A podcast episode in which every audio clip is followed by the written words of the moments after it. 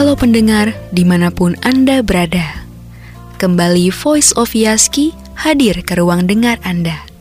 Program renungan ini dipersembahkan oleh Yayasan Yaski untuk menguatkan di tengah kehidupan kekristenan masa kini. Kali ini, Voice of Yaski mengangkat tema Berani Tanggung Jawab. Selengkapnya, simak bersama Pendeta Wilson Swanto. Selamat menikmati berkat Tuhan.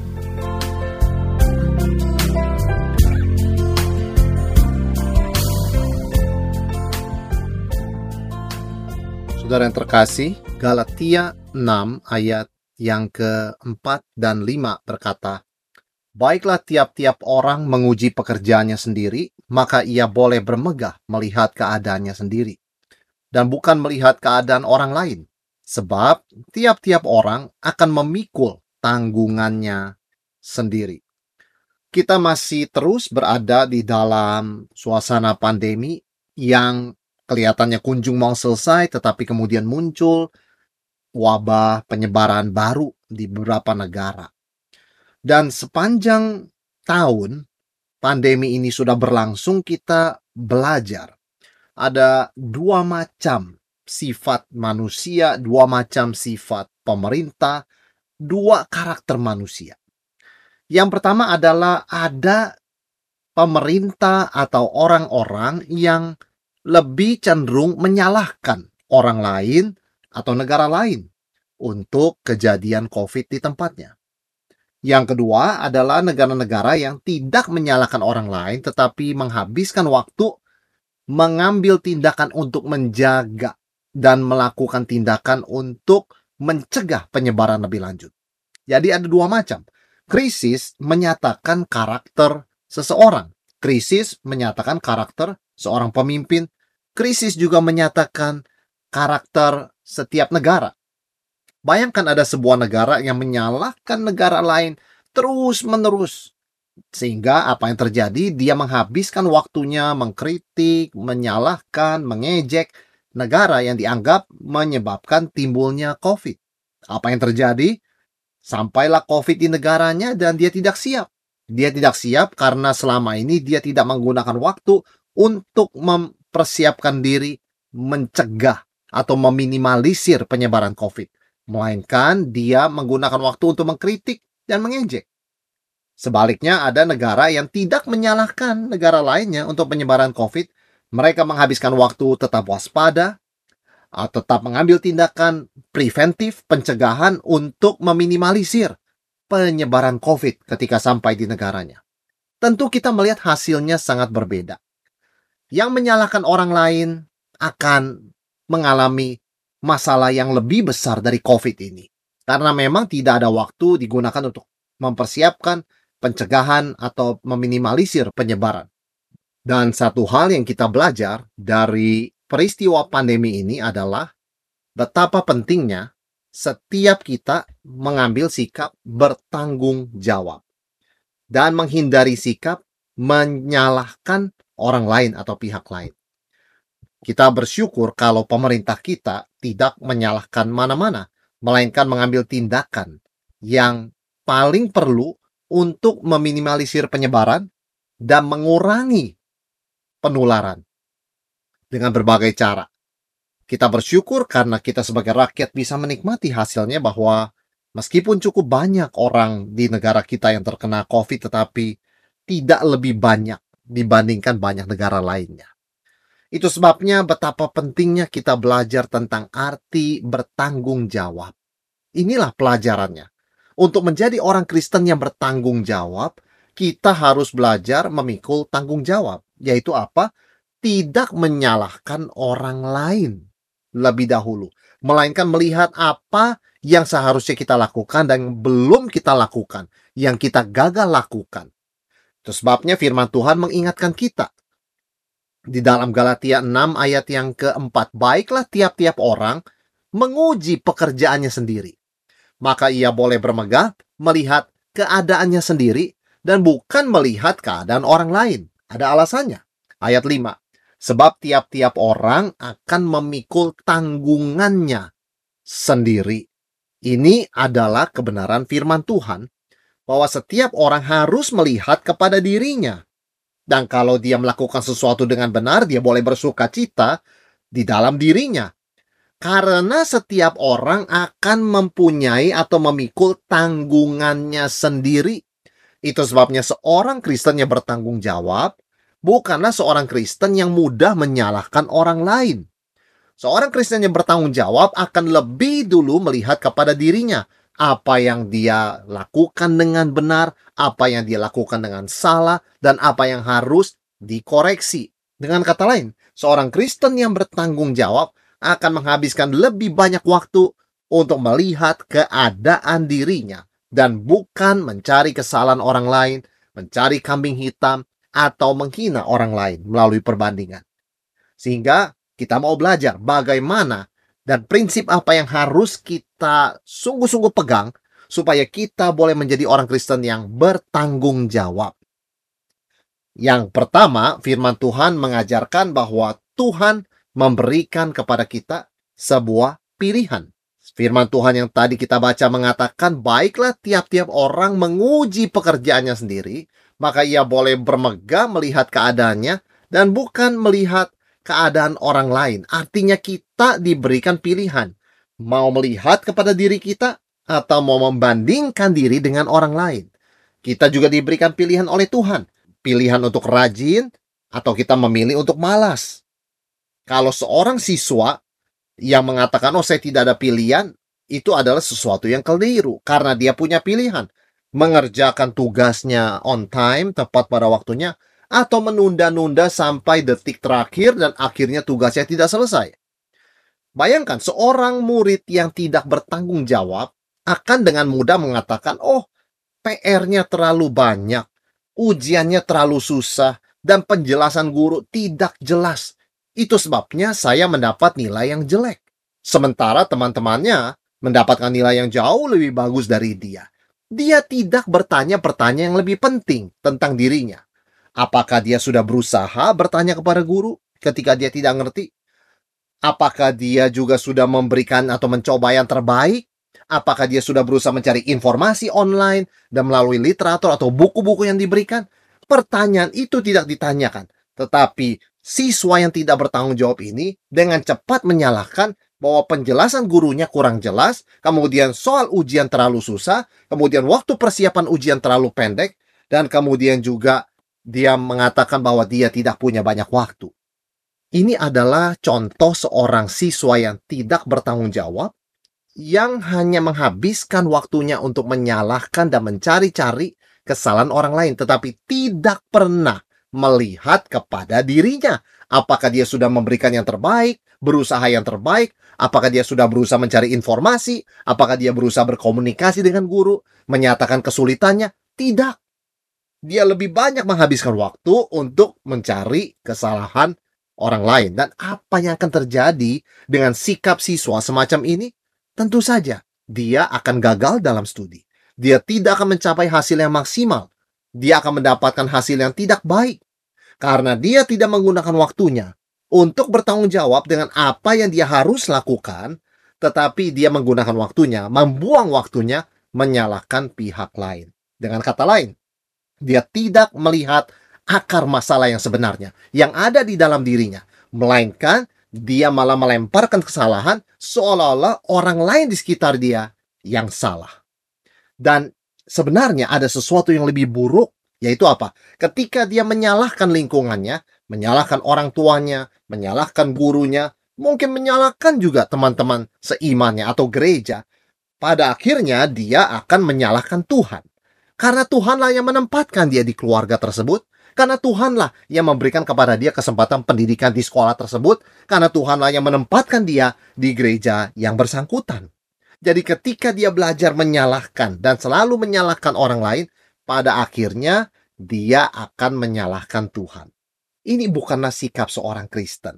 Sebagai seorang Kristen kita tahu Tuhan memanggil kita untuk bertanggung jawab. Artinya kita harus jujur bahwa Tuhan memberikan kepada kita pilihan. Dan ketika kita memilih yang salah, kita harus mengakui hal tersebut, bukan menyalahkan orang lain, apalagi menyalahkan Tuhan. Inilah sifat manusia sejak kejatuhan Adam dan Hawa. Kita ingat bagaimana ketika Adam makan buah yang dilarang Tuhan, dan Tuhan memergokinya, Tuhan Maha Tahu, ketika ditanya oleh Tuhan, apakah engkau makan? Kemudian Adam dengan cepat menyalahkan Hawa. Perempuan yang kau taruh di sisiku, dialah yang memberikan aku makan buah itu. Jadi memang adalah natur manusia berdosa sejak Adam dan Hawa yang jatuh itu untuk menyalahkan orang lain dan tidak mengakui kesalahannya. Namun demikian, Tuhan tetap menuntut pertanggungan jawab dari Adam karena dia mendengar perintah dari Tuhan, jangan makan buah itu. Adam bertanggung jawab. Dia tidak bisa melemparkan kesalahan atau tanggung jawab itu kepada Hawa yang juga punya tanggung jawab tersendiri. Dengan kata lain, Adam diberikan pilihan oleh Tuhan, tetapi dia memilih yang salah. Demikian pula Hawa. Dan karena Adam, setiap kita, setiap keturunan Adam lahir di dalam dosa. Namun demikian, seharusnya kita mengakui dosa kita tetapi tidak sedikit orang yang mengikuti Adam, menyalahkan orang lain, bahkan menyalahkan Adam. Mengatakan, ya terang saja saya bisa berbuat dosa seperti ini. Ini bukan salah saya, ini salah Adam. Demikianlah sifat dan sikap orang berdosa, yaitu menyalahkan orang lain. Kita diberikan pilihan oleh Tuhan. Karena itu kita harus memilih dengan bijaksana dan mengakui kalau memang kita telah salah memilih, kita mengakui dosa kita. Kita bersyukur Tuhan tidak meninggalkan kita dalam kondisi menyalahkan Adam, menyalahkan orang lain, dan tidak pernah melihat kepada diri sendiri. Memang kita ada di dalam keadaan buta rohani. Ketika kita terus berbuat dosa, ketika kita lahir dalam kondisi berdosa, dan hidup sebagai budak dosa. Tuhan tidak meninggalkan kita terus dalam keadaan demikian, karena itu dia mengutus Yesus Kristus, putranya, yang melalui kematian dan kebangkitannya melepaskan kita dari kebutaan rohani, dari perbudakan rohani, perbudakan dosa, perbudakan kepada iblis. Yang berarti kita diberikan kesempatan dan kekuatan untuk membuat sebuah pilihan yang menyenangkan Tuhan, untuk memilih kekudusan dan menolak dosa. Segala perubahan hanya mungkin ketika kita mulai memikul, mengambil tanggung jawab. Ketika kita mengakui ya, ini tanggung jawab saya, saya telah melakukan kesalahan, ini dosa saya. Tuhan ampunilah saya. Sama seperti siswa tadi yang tadinya menyalahkan semua orang, menyalahkan gurunya, orang tuanya, teman-temannya, menyalahkan soal ujian terlalu susah, menyalahkan waktu yang terlalu singkat. Bagaimana dia bisa mulai berubah ketika dia memikul atau mengambil tanggung jawab, berani mengakui, selama ini saya salah. Saya tidak belajar dengan baik, tidak belajar dengan rajin, saya tidak sungguh-sungguh belajar, tidak mengatur waktu dengan baik, banyak membuang waktu dengan main game dan nonton TV dan sebagainya. Ketika dia mengakui hal itu, itulah titik awal perubahannya. Permulaan yang baru hanya mungkin kalau kita belajar mengakui kesalahan kita dan berani memikul tanggung jawab. Itu sebabnya yang kedua dari firman Tuhan kita belajar. Pelajaran yang kedua. Setiap perbuatan membawa akibat. Di dalam Galatia 6 ayat 5 yang kita baca tadi, firman Tuhan mengatakan sebab tiap-tiap orang akan memikul tanggungannya sendiri. Dan kemudian di ayat 7, Rasul Paulus menambahkan, jangan sesat. Allah tidak membiarkan dirinya dipermainkan. Karena apa yang ditabur orang, itu juga yang akan dituainya. Karena itu, saudara sekalian, kita harus bijaksana, berhati-hati dengan apa yang kita pilih keputusan yang kita ambil. Karena setiap keputusan yang kita ambil, setiap tindakan kita, setiap perkataan kita tidak hanya berhenti sampai di sana, tetapi membawa akibat atau konsekuensi. Karena itu firman Tuhan mengatakan menaburlah dengan baik. Menabur dalam roh kudus, menabur dalam kekudusan, menabur di dalam kebaikan, Jangan menabur di dalam dosa, menyalahkan orang lain, mengkambing hitamkan sekitar kita. Taburlah dengan baik, maka kita akan menuai juga yang baik. Karena Allah tidak bisa dipermainkan. Seorang siswa yang menyontek, kemudian tertangkap mendapatkan nol, gagal dalam studinya, itulah akibat pilihannya. Setiap tindakan membawa akibat. Ada orang yang mengatakan, saya tidak bisa baca Alkitab setiap hari karena saya ini sibuk. Sibuk bekerja lebih dari dua pekerjaan saya punya. Belum lagi urusan rumah tangga. Setiap pilihan yang orang ambil, tidak membaca Alkitab, tentu membawa akibat. Dia tidak tahu kehendak Tuhan, dia tidak dekat dengan Tuhan, dan kehendak Tuhan dinyatakan pun dia tidak akan mengerti karena memang dia tidak dekat dengan Tuhan. Itu sebabnya kita tidak bisa menciptakan dalih-dalih atau excuse untuk membenarkan pilihan kita yang salah. Perubahan hanya mungkin ketika kita mengakui, ya, selama ini saya hanya beralasan, bilang terlalu sibuk, banyak kerjaan dan sebagainya. Sebab itu saya tidak baca Alkitab. Saya mengakui, saya tidak baca Alkitab karena malas. Karena saya tidak percaya dan ragu kepada kuasa firman Tuhan. Karena saya tidak mau taat kepada Tuhan. Saya mengakui kesalahan saya, Tuhan ampuni saya. Biar kuasa darah Kristus menyucikan saya, memampukan saya untuk taat kepadamu, mulai dengan membaca firman-Mu. Perubahan hanya mulai ketika kita berani mengambil tanggung jawab. Jadi ada dua pelajaran yang penting. Melalui pandemi ini yang diajarkan oleh firman Tuhan yang sangat relevan bagi kita pada masa ini. Yang pertama, Tuhan memberikan kepada kita pilihan. Karena itu, pilihlah dengan bijaksana dan bersedia memikul tanggung jawab untuk setiap pilihan kita, bukan menyalahkan lingkungan kita. Yang kedua, pilihlah dengan bijaksana, karena setiap perbuatan membawa konsekuensi atau akibat. Dan firman Tuhan memberikan janji yang sangat indah, janganlah kita jemu-jemu berbuat baik atau menabur dalam kebaikan. Karena apabila sudah datang waktunya, kita akan menuai jika kita tidak menjadi lemah. Karena itu, Selama masih ada kesempatan bagi kita, marilah kita berbuat baik kepada semua orang, tetapi terutama kepada kawan-kawan kita seiman. Ini yang firman Tuhan ajarkan. Menabur dengan baik, setiap waktu jangan dilewatkan begitu saja. Karena setiap pilihan, setiap keputusan membawa akibat. Dan kita mau mempunyai akibat yang baik, bukan akibat yang buruk. Itu sebabnya kita mentaati firman Tuhan, kita percaya penuh kepada dia, dan ketika kita gagal, kita datang kepada Kristus, mengakui dosa kita, percaya akan kuasa darahnya yang membersihkan kita. Bukan datang kepada orang lain dan menyalahkan mereka. Bukan melemparkan kesalahan atau tudingan atau menuding dengan jari kita kepada orang-orang di sekitar kita.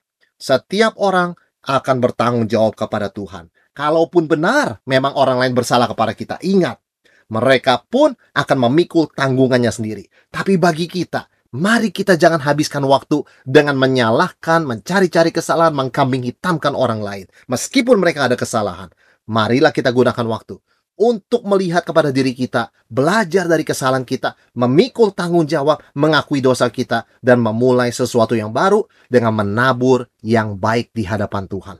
Pada waktunya, firman Tuhan katakan, kita pasti akan menuai. Demikian Voice of Yaski dengan tema Berani Tanggung Jawab.